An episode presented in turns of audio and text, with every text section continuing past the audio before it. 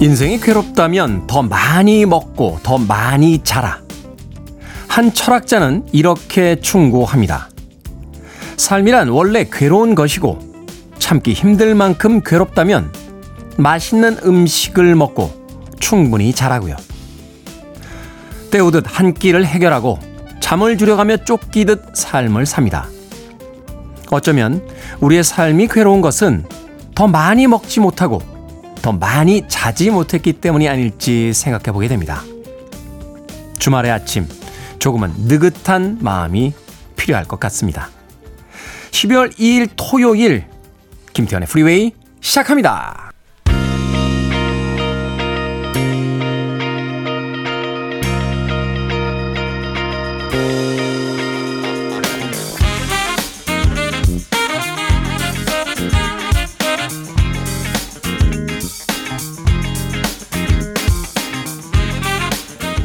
빌보드 kid의 아침 선택 김태훈의 Freeway 저는 클 태 자 쓰는 테디 김태훈입니다.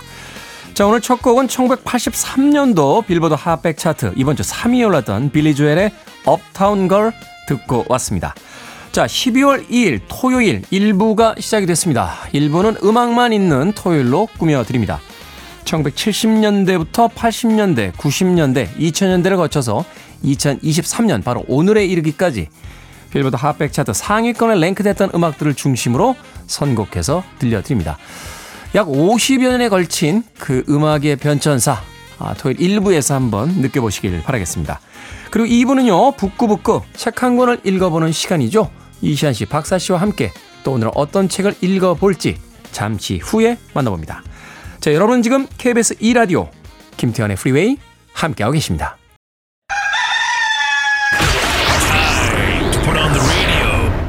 김태훈의 프리웨이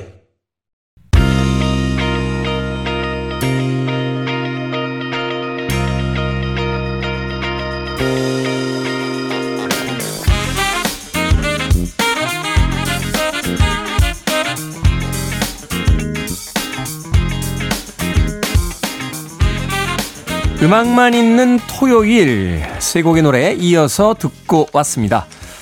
첫 곡은 1987년도였죠. 빌보드 핫백 차트 이번 주 3위에 올랐던 조지 마이클의 Face. 조지 마이클의 솔로 어, 데뷔 음반에 담겨져 있던 음악이었습니다. 실질적으로 이 조지 마이클의 신화를 만드는데 어, 웸 시절과 아, 분리돼서 솔로 아티스트로의 그 출발점을 알렸던 음악이기도 하죠. 자, 이어진 곡은 1991년도 빌보드 핫백 차트 역시 이번 주 2위에 올라있던 마이클 잭슨의 Black or White. 그리고 마지막 세 번째 음악 1980년 같은 차트 이번 주 3위에 올라있던 퀸의 Another One Bites the Dust까지 세 곡의 음악 이어서 듣고 왔습니다. 박성숙님, 테디 좋은 아침입니다. 조성호님, 여명이 밝아온 Freeway 아침에 소중한 마음을 담아 존경과 행복, 사랑을 보냅니다. 하셨고요. 또 2479님께서는요. 테디 배우 닮은 목소리에 배우할 만큼의 외모는 아니더라도 훈남의 철학자의 지식을 가진 멋진 당신을 매일 응원하고 매일 응원하는 팬입니다. 오늘도 응원으로 아침을 채워주셔서 감사합니다. 따뜻한 응원 받아 아침 출발해 봅니다. 라고 해 주셨습니다. 아니 배우 닮은 목소리인데 배우할 만큼의 외모는 아니라뇨. 제가 어딜 봐서 배우를 할 외모가 아닙니까? 아, 갑자기 기분 나쁘네. 네.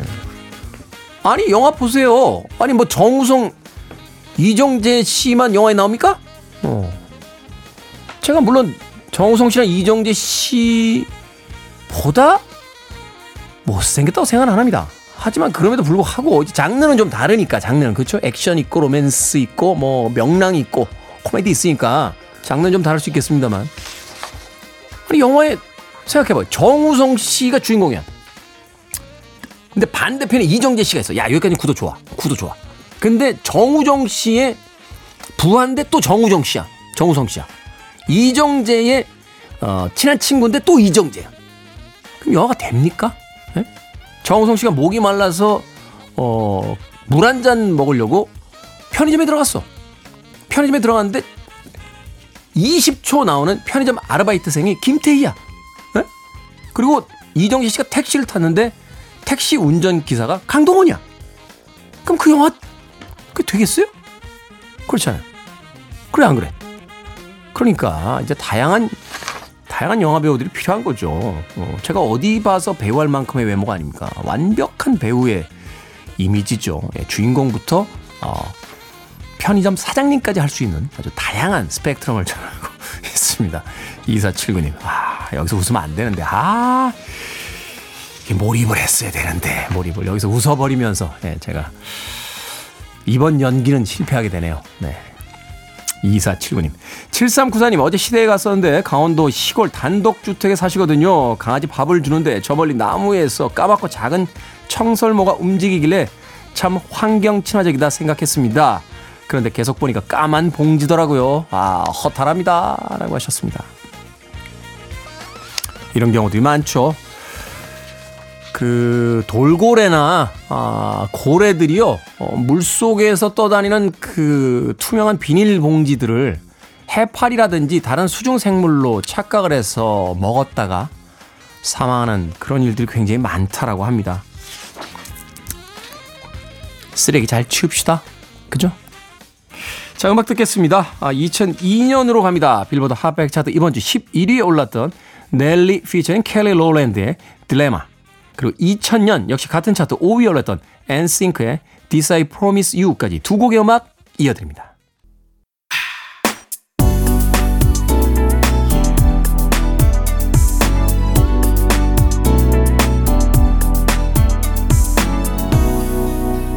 김태훈의 Freeway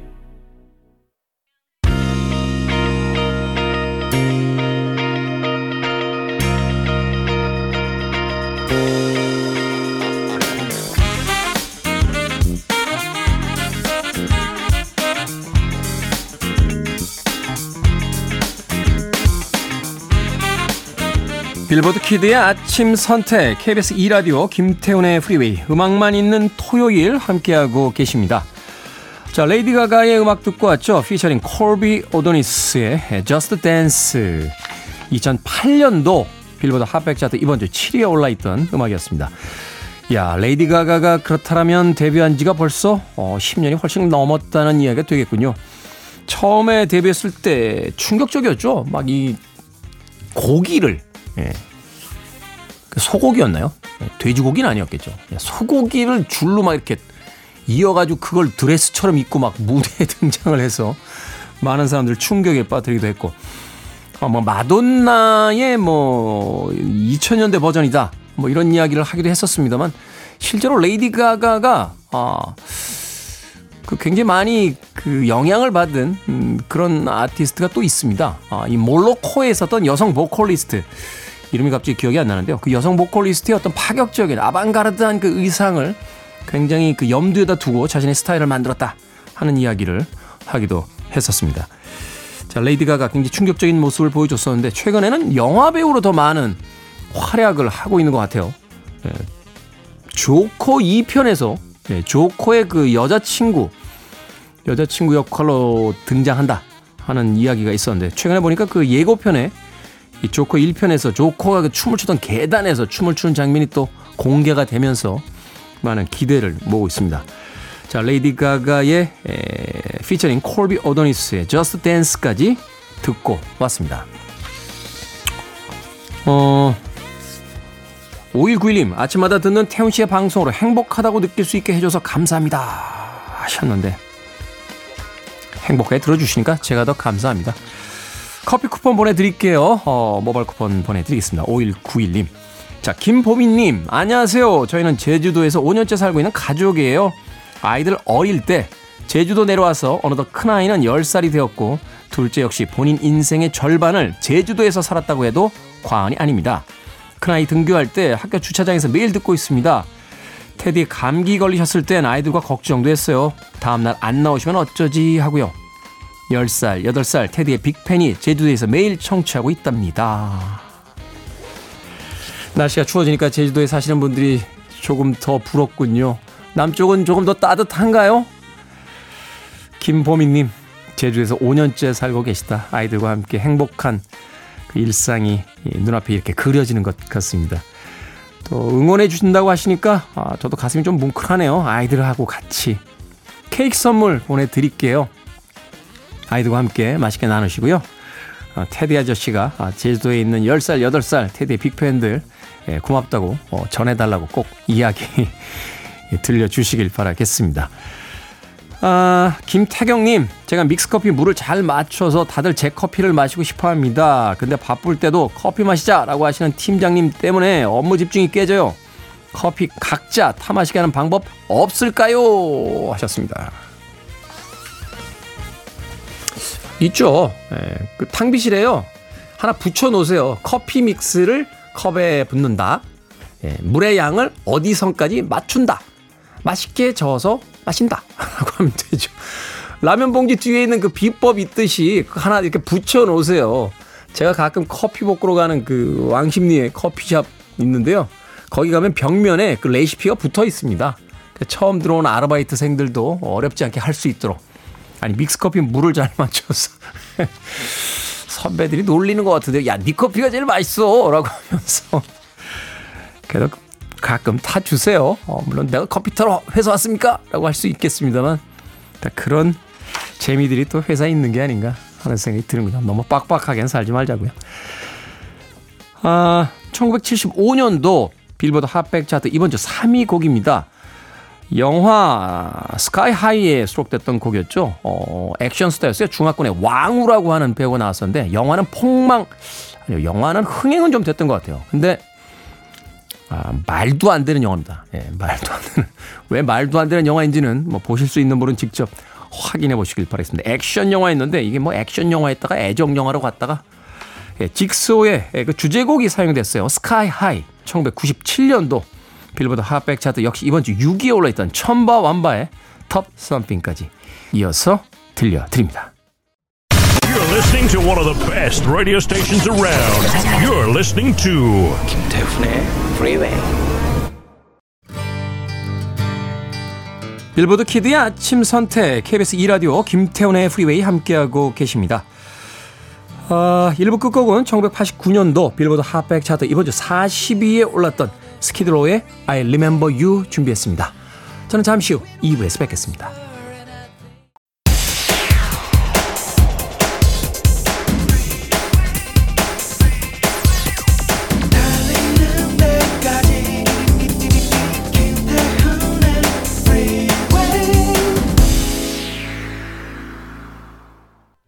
김태훈의 프리웨이 12월 2일 토요일 2부 시작했습니다.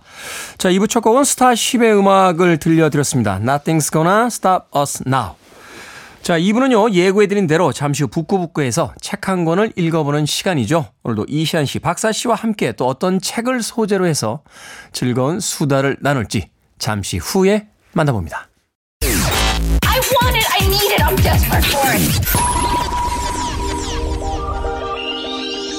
Okay, let's do it. 김태훈의 Freeway.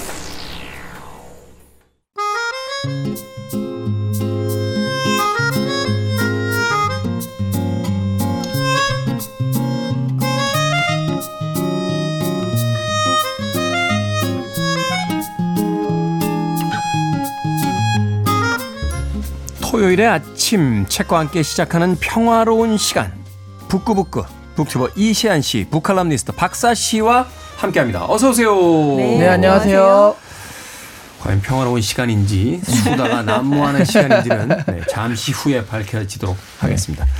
자 오늘은 세계적인 베스트셀러죠. 미치 앨봄의 모리와 함께한 화요일 읽어보도록 하겠습니다. 자 미치 앨봄 음, 어떤 작가죠? 네. 그 평화로운 시간이 될지 안 될지 모르겠다고 말씀하셨는데 오늘의 책은 아주 평화로운 책입니다. 아. 네, 오늘 평화롭지 못하면 우리는 어떤 책에도 평화로울 수가 없습니다. 네. 여태까지 어떤 책에도 평화로웠던 적이 없었기 때문에 네. 아마 박사 씨가 주로 읽으시면 불경 가지고도 싸울 거예요. 네. 이 미치 앨범 어떤 작가인지 말씀드릴게요. 이 미치 앨범은 1958년생입니다. 미국의 에세이스트이자 소설 작가예요. 근데 스포츠 전문 기자이고 방송인으로 활동을 했었어요. 네. 그러다가 베스트셀러 작가로 거듭났습니다.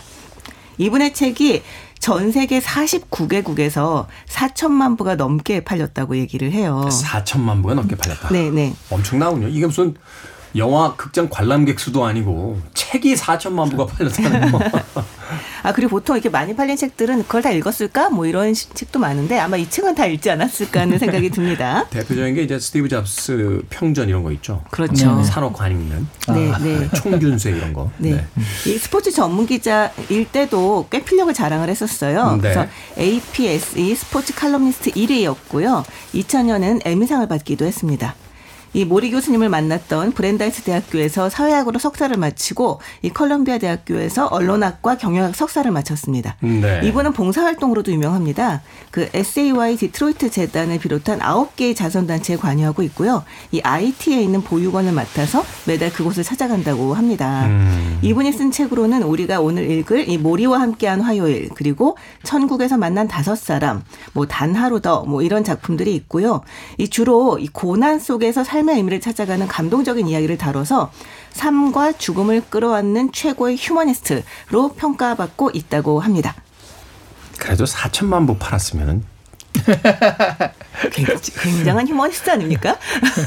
4천만 부 파진 사람이 인생의 고난에서 진리를 찾는 이야기는 물론 이제 이 책을 통해서 팔긴 했습니다만. 네, 그렇죠. 네. 이 책의 경우는 일종의 공저자라고 할 만한 사람이 있어요. 그 모리 슈워츠 교수도 소개를 해야 될 것 같은데요. 네. 이 모리와 함께한 화요일에서 모리를 맡고 있습니다.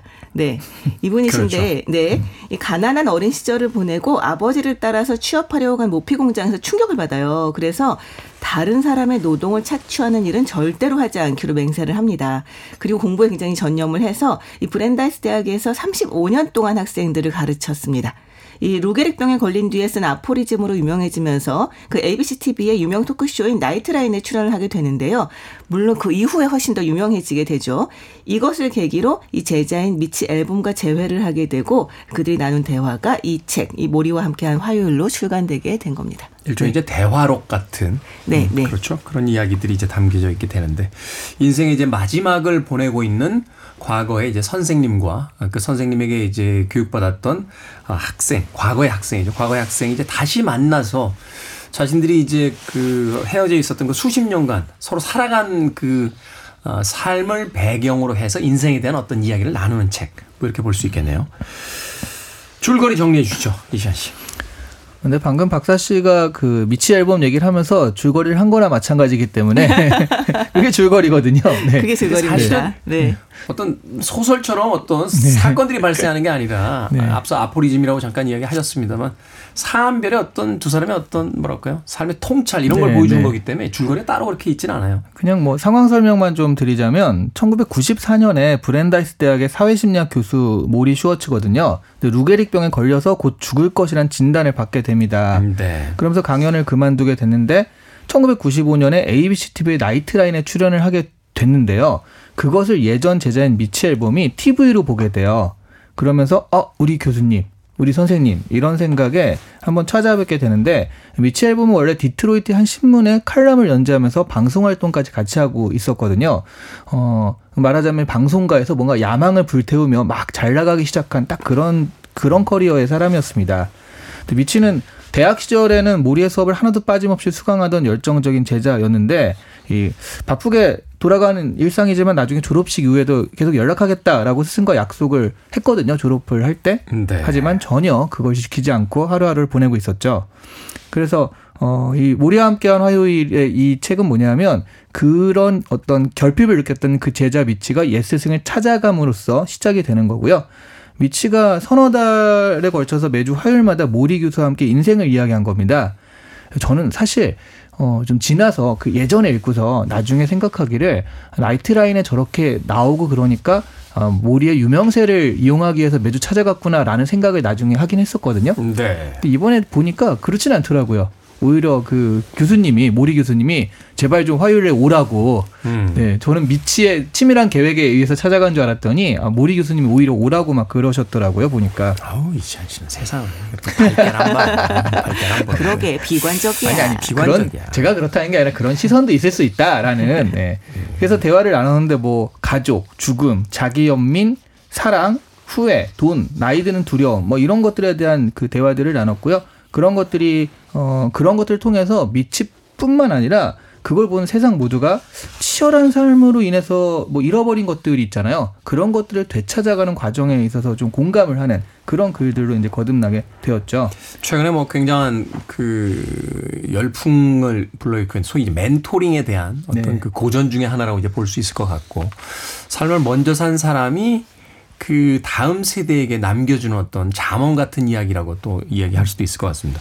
특히나 이제 이 책의 구성이 굉장히 흥미로운 것은 죽음을 앞둔 사람이 반추하는 삶에 대한 어떤 이야기 그것을 통해서 사실 이 이야기가 힘을 갖는 거잖아요.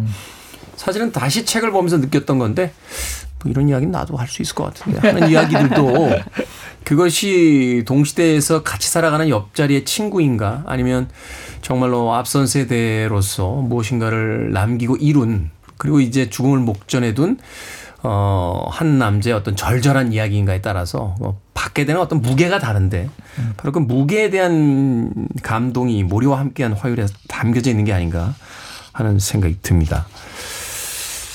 음악 한 곡 듣고 와서 책에 대한 이야기 본격적으로 나눠보도록 하겠습니다. 콜드플레이의 음악 준비했습니다. In My Place. 콜드플레이의 음악 듣고 왔습니다. In My Place. 자, 빌보드 kid의 아침 선택, KBS 2라디오, 김태훈의 프리웨이, 북끄북끄 박사씨, 이시한 씨와 함께 오늘 미치 앨봄의 모리와 함께한 화요일 읽어보고 있습니다. 자, 이 책에서, 소설은 아니죠. 이 책에서 가장 중요한 하나의 에, 조건이라고 한다면 이 모리가 죽음을 선고받았다 하는 것입니다. 자, 이 죽음을 대하는 이 모리의 태도가 사실은 그게 가장 강력한 이야기라고 또볼수 있을 것 같은데 우리는 사실 이제 삶을 누군가의 죽음 혹은 죽음을 체감할 때 그것을 통해서 다시 되돌아보게 되잖아요. 그런 의미에서 이제 모리의 이야기가 갖는 그 힘이 정말 대단하다는 생각을 해보게 되는데 어떻습니까? 이 모리는 죽음이 선고됐을 때 그 죽음을 어떻게 받아들입니까? 보통 죽음이라는 게 좀 과소평가되는 경우도 있고요. 과소평가된다? 그러니까 회피하는 거죠. 음. 아, 그러니까 내가 뭐 암선고를 받았지만 의, 의도적으로 좀 더 이렇게 과장되게 아무것도 아니야 라는 식으로 이렇게 하시는 분도 있고 과장되게 평가되는 경우들이 더 많기도 하고 과장되게. 네. 그 너무 뭐 내 인생에 정말 뭐 이런 건데 근데 여기는 그 죽음을 되게 현실적으로 받아들이는 게 되게 인상 깊거든요. 음. 그냥 그, 그 모습 그대로. 그러니까 되게 유명해진 말이 그 나이트라인에 나와가지고요. 그러니까 제일 두려운 게 뭡니까? 그랬더니 누군가 언젠가는 내 엉덩이를 닦아줘야 한다는 게 제일 두렵소. 라는 말 때문에 사실은 이 굉장히 좀 유명해진 거기도 하거든요. 이 루게릭 병이 사실은 이제 근육이 이렇게 그 점점 마비가 되면서 네, 네. 운동 능력을 상실해 가는 거잖아요. 네. 사실은 그렇죠. 그 부분이 죽음보다 더 두려울 수도 있는 게 인간의 존엄에 관련된 문제일 수도 있는 거잖아요. 네. 사실은. 그리고 이런 과정들을 되게 죽음이라는 것이 이런 과정이 있구나라는 것도 우리가 현실적으로 좀 깨닫게 해주잖아요. 예전에 제가 그 대학원에 다닐 때 대학원 후배 하나가 어 앰뷸런스에 실려갔다 왔다 어제 저녁 때 그런 얘기를 하더라고요. 그러니까 아픈데 앰뷸런스를 불러서 실려갔다 오는데 야 너 괜찮았어 그랬더니 제일 신- 실려가면서 제일 걱정되는 게 아 오늘 속옷을 깔맞춤 했던가 그게 제일 걱정이 되더래요. 그래서 아 아니, 앰뷸런스에 저게 저런 고민을 할 수도 있구나라는 생각을 했었는데 이런 과정들 아주 현실적인 과정들에 대해서 다시 한번 어 이게 이럴 수도 있구나라고 생각을 하게 해서 죽음이라는 걸 아주 현실적으로 받아들였던 것 같아요. 이 모리 교수도 그렇고 그걸 보는 우리도 그렇고요. 음. 근데 정말 대단한 사람인 건 맞습니다.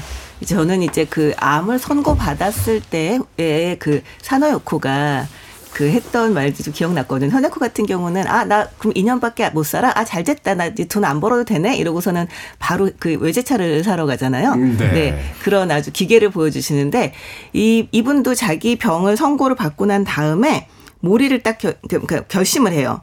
이렇게 시름시름 앓다가 사라져 버릴 것인가 아니면 남은 시간을 최선을 다해 보낼 것인가 라고 이제 고민을 하다가 결국은 자신의 죽음을 이 삶의 점, 정점이 될 마지막 프로젝트로 삼기로 결심을 합니다. 네. 그러면서 누구나 죽는다. 기왕이면 죽음을 가치 있는 일로 승화시킬 수는 없을까라고 생각을 하고요. 스스로 연구 대상이 될 수 있다. 바로 인간 교과서로 말이다라고 음. 이제 생각을 합니다. 이렇게 얘기를 자신의 해요. 이제 남아 있는 삶을 하나의 어떤 그 실험으로서 이제 보는 거죠. 맞아요. 생명이 사그라지는 나를 천천히 참성 있게 연구하시오. 내게 무슨 일이 일어나는지 지켜보시오. 그리고 나와 더불어 죽음을 배우시오. 라고 얘기를 하면서 이 삶과 죽음의 좁은 여정을 잇는 마지막 다리를 걸어가리라고 결심을 하는 그런 장면이 나옵니다. 네. 그리고 이제 죽음을 이해해야만 제대로 살 수 있다는 것을 증명해 보이는데요. 이 죽음에 직면하면 이렇게 된다고 해요. 이 모든 거추장스러운 것들을 다 벗겨내고 결국 핵심에 초점을 맞추게 되지. 자기가 죽게 되리라는 사실을 깨달으면 모든 일들이 아주 다르게 보인다네.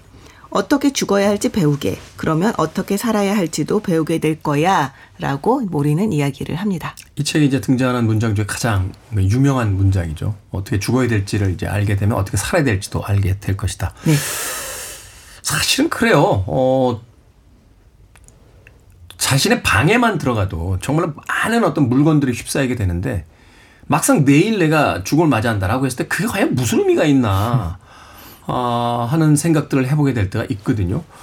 여행을 떠날 때 특히 그런 생각을 많이 하는데 우리는 이제 여행의 즐거움만을 생각합니다만 저는 이제 여행의 그 여행자 보험을 들 때 보험을 든다는 건 이제 사고를 그 미리 준비하는 거잖아요. 그렇죠. 네. 네. 저는 그렇게 이제 휴대폰에 있는 뭔가를 지웁니다. 사회적 무리를 일으킬까 봐요. 검색 기록도 지우고 네.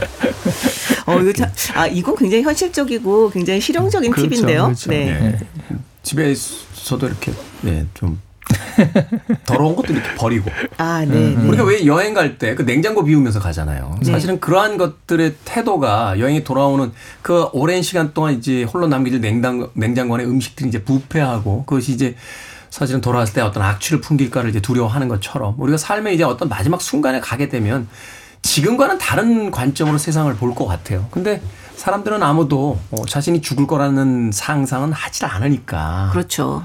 근데 정말 저는 이걸 보면서 여기서 저는 사실 제 마음에 들었던 부분이 자기가 원하는 대로 살기로 했다. 아니 최소한 그렇게 살려고 노력하기로 결정했어라고 얘기하면서 위험 있게, 용기 있게, 유머러스하게, 침착하게 이렇게 얘기를 합니다. 말이 쉽지. 어, 근데 말이 쉽지만 이 네 마, 네 마디면 아, 정말 아주 훌륭한 삶을 딱 요약하는 그런 네 마디구나라는 생각이 들었어요. 다시 불러주세요. 용기 있게.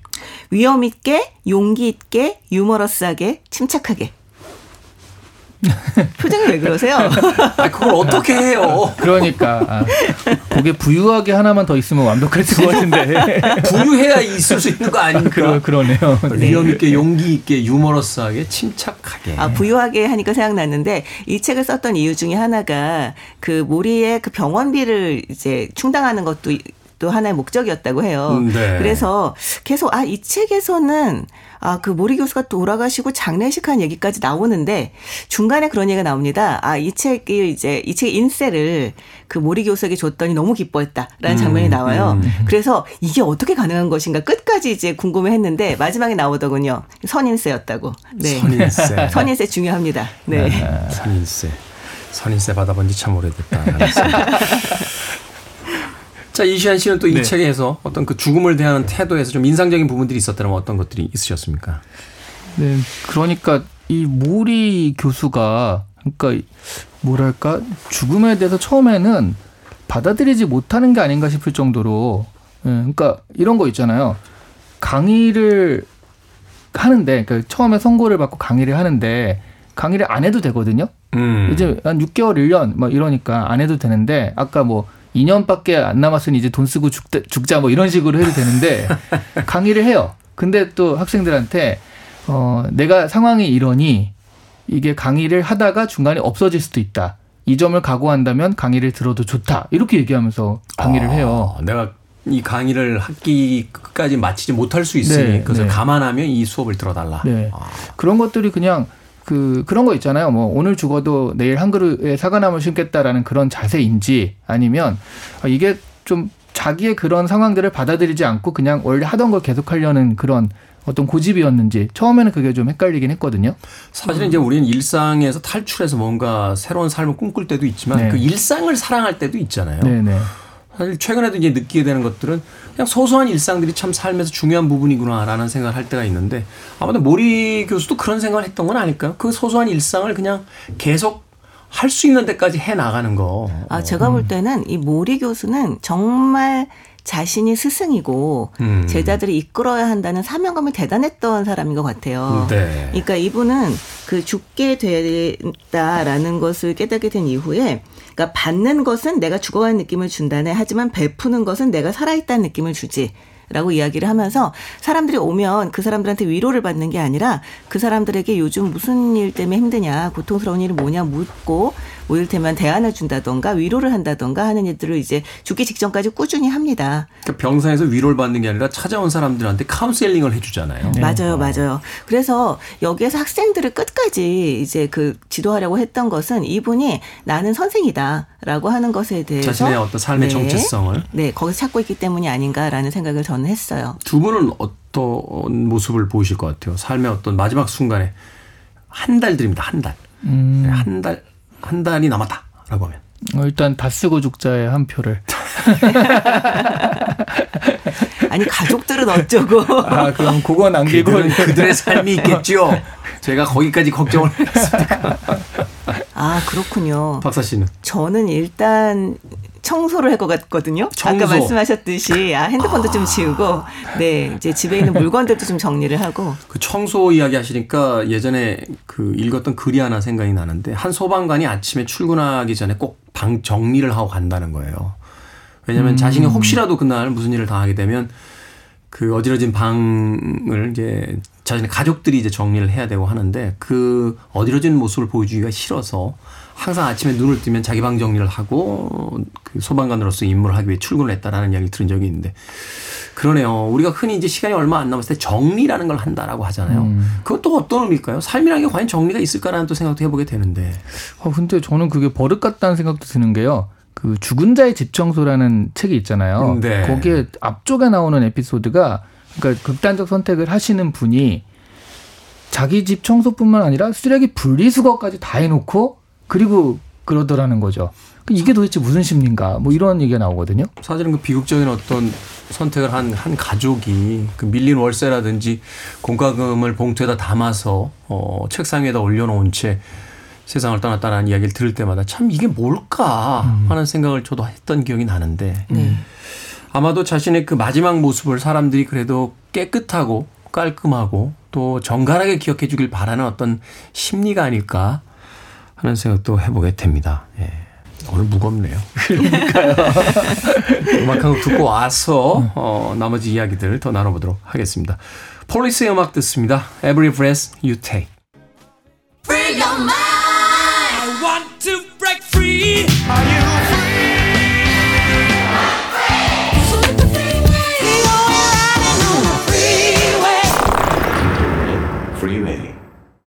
폴리스의 Every Breath You Take 듣고 왔습니다. 빌보드 kid의 아침 선택, 김태훈의 프리웨이, 북칼럼니스트 박사 씨, 북튜버 이시한 씨와 함께 북끄북끄 함께하고 있습니다. 자, 미치 앨봄의 모리와 함께한 화요일 읽어보고 있는데, 자, 모리와 이 미치 앨봄이 나눈 이야기들 중에서 이제 살아감에 대한 이야기를 좀 나눠보도록 하죠.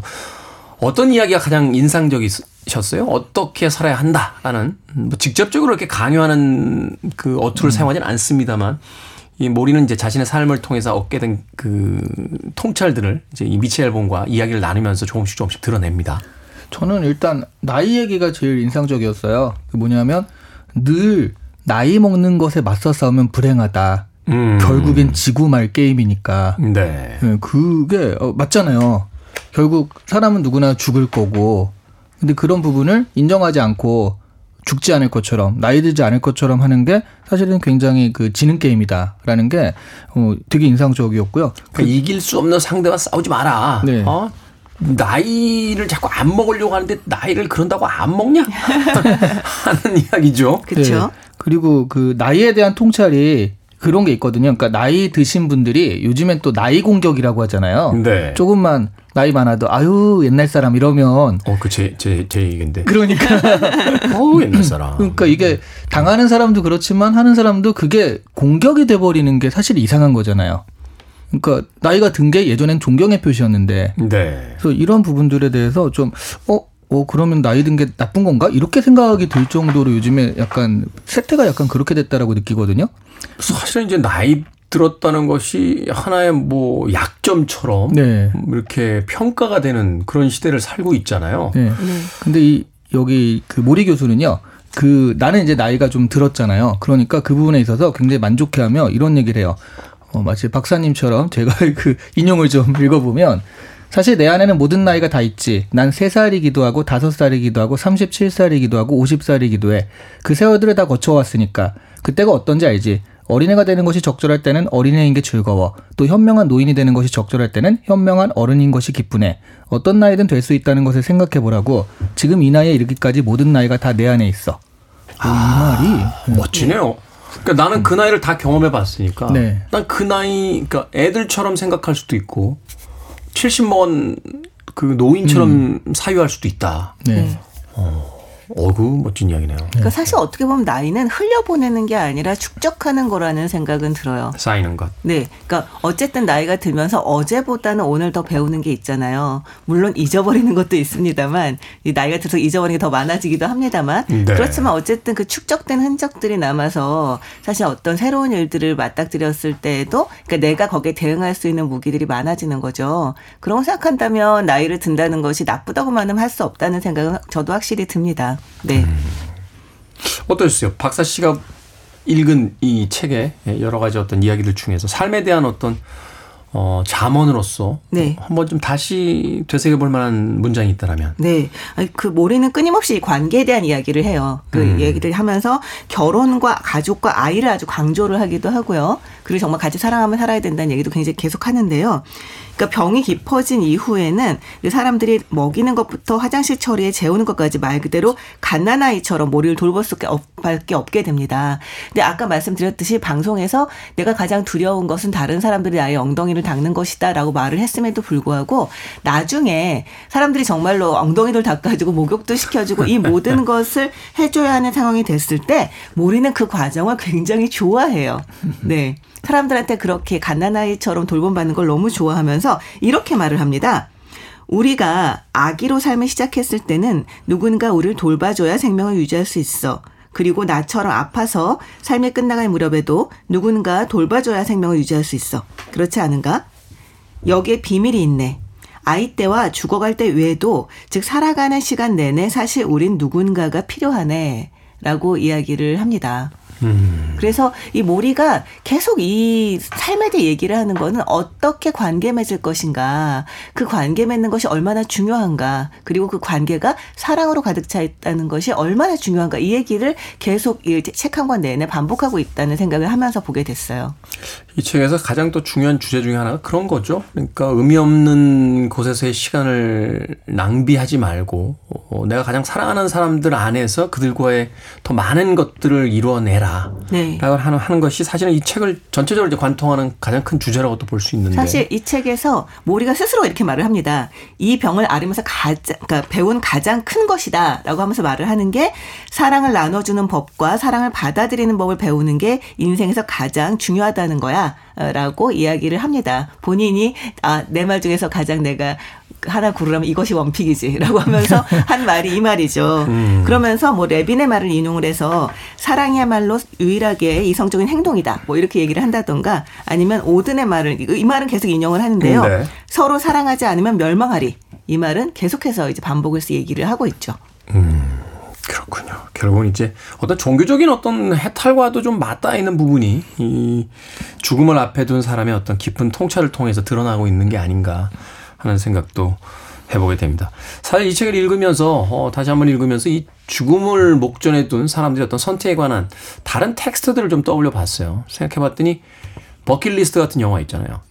예, 이 나이 드신 두 분이서 어, 스카이 다이빙부터 시작해서 5만 걸 다 전 세계를 돌면서 그 많은 모험들 젊을 때 해보고 싶었던 많은 것들을 하시죠. 근데 결국 그 영화의 마무리 부분에 가게 되면 싸웠던 자녀와의 어떤 화해 또 가장 사랑하는 사람이 있는 것을 이제 돌아가는 것으로서 그 영화가 마무리되는 걸 또 볼 수가 있고 물론 이제 공식적으로 뭐 알려진 바는 아닙니다만 이제 비공식적으로 들리는 이야기에 따르면 실존주의를 그렇게 외쳤던 샤르트르는 죽음을 목전에 두자 자기가 왜 죽어야 되냐고.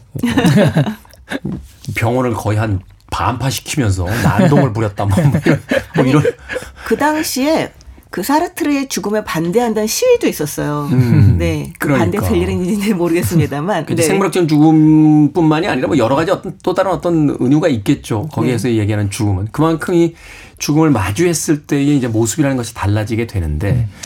생각해보면 이렇습니다. 그 죽음을 마주하게 됐을 때의 모습을 어디에서 기인하는가? 그것은 결국 살아갈 때 우리가 어떻게 살았느냐에 따라서 죽음의 모습을 대하는 것이 달라질 거라는 생각이 들거든요. 결국 네. 삶의 모습이 죽음의 모습에서 드러나는 거지. 갑자기 죽음이 찾아온다고 그렇지 않던 사람이 성인이 되거나 아니면 위대한 철학가가 되는 건 아닐 테니까 말이에요. 아, 근데 정말 죽음이라는 게요. 제가 이게 이게 철학을 논할 그런 영화는 아니지만 장화시는 고양이라는 그 애니메이션이 있잖아요. 장화시는 고양이. 원래는 이제 동, 동화죠, 동화. 장화시는 고양이. 네, 장화시는 고양이 2에 보면 고양이가 원래 9개의 목숨이 있는데 네. 이 고양이가 8개의 목숨을 다 쓴 거예요. 네. 그전엔 정말 세계적으로 막 그 용맹하고 잘 싸우고 이랬는데 목숨이 하나 남으니까 갑자기 쫄보가 돼가지고 막 숨어 지내고 어디 갔어 나와 그러면 뭐 아닌 척하고 이런 게 사실 우리는 목숨이 하나밖에 없잖아요. 그 저게 원래 현대인의 모습이거든요. 그러면 고양이도 원래 하나밖에 없는데 이제 그렇죠. 서, 양에서 요물이라고 그러죠. 나인 라이브스라고 하죠. 네. 아홉 개 네. 목숨이 있다라고 하는 건데. 네. 네. 네. 근데 그런 부분, 그러니까 목숨이 하나밖에 없다. 그러니까 우리가 뭘 하는 것에도 쫄보가 되고 뭐 할 수 없는 것이 있고 그런 부분도 있는데 또 반대로 생각해 보면 요즘 친구들 같은 경우엔 그런 분석을 하는 경우도 있잖아요. 게임을 하다 보니까 게임의 목숨이 세 개다 보니 음. 그러니까 자기 목숨을 되게 그런 식으로 게임처럼 쉽게 던지는 그런 경향들이 있다. 뭐 그런 얘기도 하잖아요. 네. 그러니까 뭔가 리셋이 될 거라고 생각을 하는 거군요. 네, 그러니까 네. 이번 생은 망했어라는 게 음. 다음 생이 있다라는 가정하에서나 가능한 거지. 음. 그게 이번 생은 망했으니까 그냥 놔둬라고 하기엔 할 수는 없잖아요. 그 사실 은 이제 게임할 때 아유 이번 판은 망했어. 여기서 이제 유래가 네, 네, 되는 네, 건데. 네. 어. 아유, 다 종교인들이에요, 정말. 그러고 보면. 그래요. 네. 네.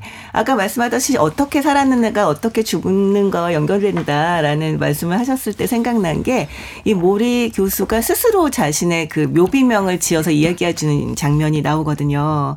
근데 그 묘비명이 뭐냐면 마지막까지 스승이었던 이예요. 그리고 이 미치를 자신의 마지막 제자로 삼아서 끝까지 가르침을 이제 펼치려고 하죠. 네. 그걸 보면 아 정말 사람은 살던 대로 죽을 수밖에 없구나. 이 평생을 교육자로서의 자신을 자각하고 살았던 사람이었기 때문에 결국은 묘- 묘비명조차 나는 끝- 끝까지 죽을 때까지 스승이었다라는 걸 그렇게 강조하고 싶었구나라는 생각을 하게 되더라고요. 네. 말 나온 김에 여러분들은 그럼 죽음을 앞에 뒀을 때 예, 여러분들이 묘비명을 스스로 쓴다라고 하면 뭐라고 쓰시겠습니까? 어, 저는 어, 전 세계적으로 1억 부를 판 세계적인 베스트셀러 작가. 끝까지 대단해. 욕망. 네. 끝까지 욕망 덩어리야. 네. 그러니까 욕망 아니. 이 그 모리가 자신의 그 묘명 얘기했던 이유가 뭐였냐면 신문에서 어떤 사람의 묘비명 나- 한 말을 보거든요. 거기서 그, 그 사람이 뭐라고 얘기하냐면 나는 묘비명에 결국 방송국을 사지 못했다라는 말이 들어가지 않기를 바란다라는 이야기를 해요. 그걸 보면서 굳이 묘비명에 그런 말을 써야 돼? 라면서 자신의 묘비명을 이렇게 정하는데 아 굳이 그런 말을 써야 하는 분이 계시는군요. 아니 4천만 부 팔렸는데도 이렇게 전 세계인이 기억을 하니까 음. 1억 부 네. 정도 팔리면 1억 부 정도. 네. 1억 부 정도 팔리면 묘비명도 필요 없지 않을까요? 네. 모두의 기억 속에 남을 테니까요. 유산 상속 싸움 날이었어요. 아, 그렇군요. 네. 박사 씨는 어떻게? 아, 저는 그냥 화장했으면 좋겠어요. 묘비 같은 거 없이. 네. 아니 그래도 뭐 마지막 마지막 한 마디는 남길 수 있잖아요. 마지막 한마디. 아, 뭐 그런 걸 또 돌로 새기고 그럽니까. 모두가 영원히 기억하게 만들어 드리죠. 저를. 영원히? 네. 아, 머릿속에. 머릿속에, 뇌 속에 아주 심어 드리겠습니다. 혹시 테디도 생각해 놓은 묘비명이 있나요? 클테 테디. 없, 없으시군요. 네. 특별한 건 없어요. 저도 저, 저도 뭐저 화장 쪽이라. 아. 네. 뭐 흔적 남기고 좋아하지 않습니다. 핸드폰 사진도 지우시는 분인데. 한줄 추천사 들어봅니다. 어, 이번 주 화요일엔 모처럼 모리를 다시 만나보는 것도 예전에 본 거에 비해서 다시 보니까 또 굉장히 새롭더라고요. 그 사이에 제가 실, 직접 경험하고 그런 것도 있으니까 이번 주 화요일엔 또 다시 한번 모리를 만나보는 것도 괜찮겠다라고 추천을 드립니다. 네. 자 박사 씨의 한줄 네. 추천사. 열심히 살고는 있는데 이게 아닌 것 같아. 라고 하는 분들이 계시다면 이 책을 꼭 읽어보시기 바랍니다. 네. 우리가 흔히 알고 있다라고 생각하는 이야기지만 그것이 누구의 입을 통해서 들려오는가에 따라서 다른 무게로 어, 다가올 때가 있죠. 아마도 삶에서 여러 가지 어떤 고민들 또 삶의 방향을 잃었다라고 생각이 들때이 모래와 함께한 화일 책이 이렇게 두껍지 않습니다. 또 아, 쉽게 읽히는 책이니까 이 책을 통해서 그 길을 한번 찾아보시는 건 어떨까 하는 생각이 듭니다. 북끄북끄 미치 앨봄의 모리와 함께한 화요일 오늘 박사 씨, 이시한 씨와 함께 읽어봤습니다. 다음 주에는 푸시킨의 스페이드 여왕 읽어보도록 하겠습니다. 두 분 감사합니다. 네, 감사합니다. 고맙습니다. 음악 한 곡 듣습니다. 아, 위즈 칼리파 피처링 찰리 푸스 See You Again.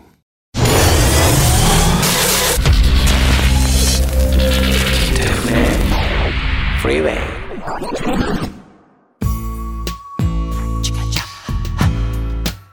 KBS 2라디오 김태훈의 프리웨이 오늘 방송 여기까지입니다.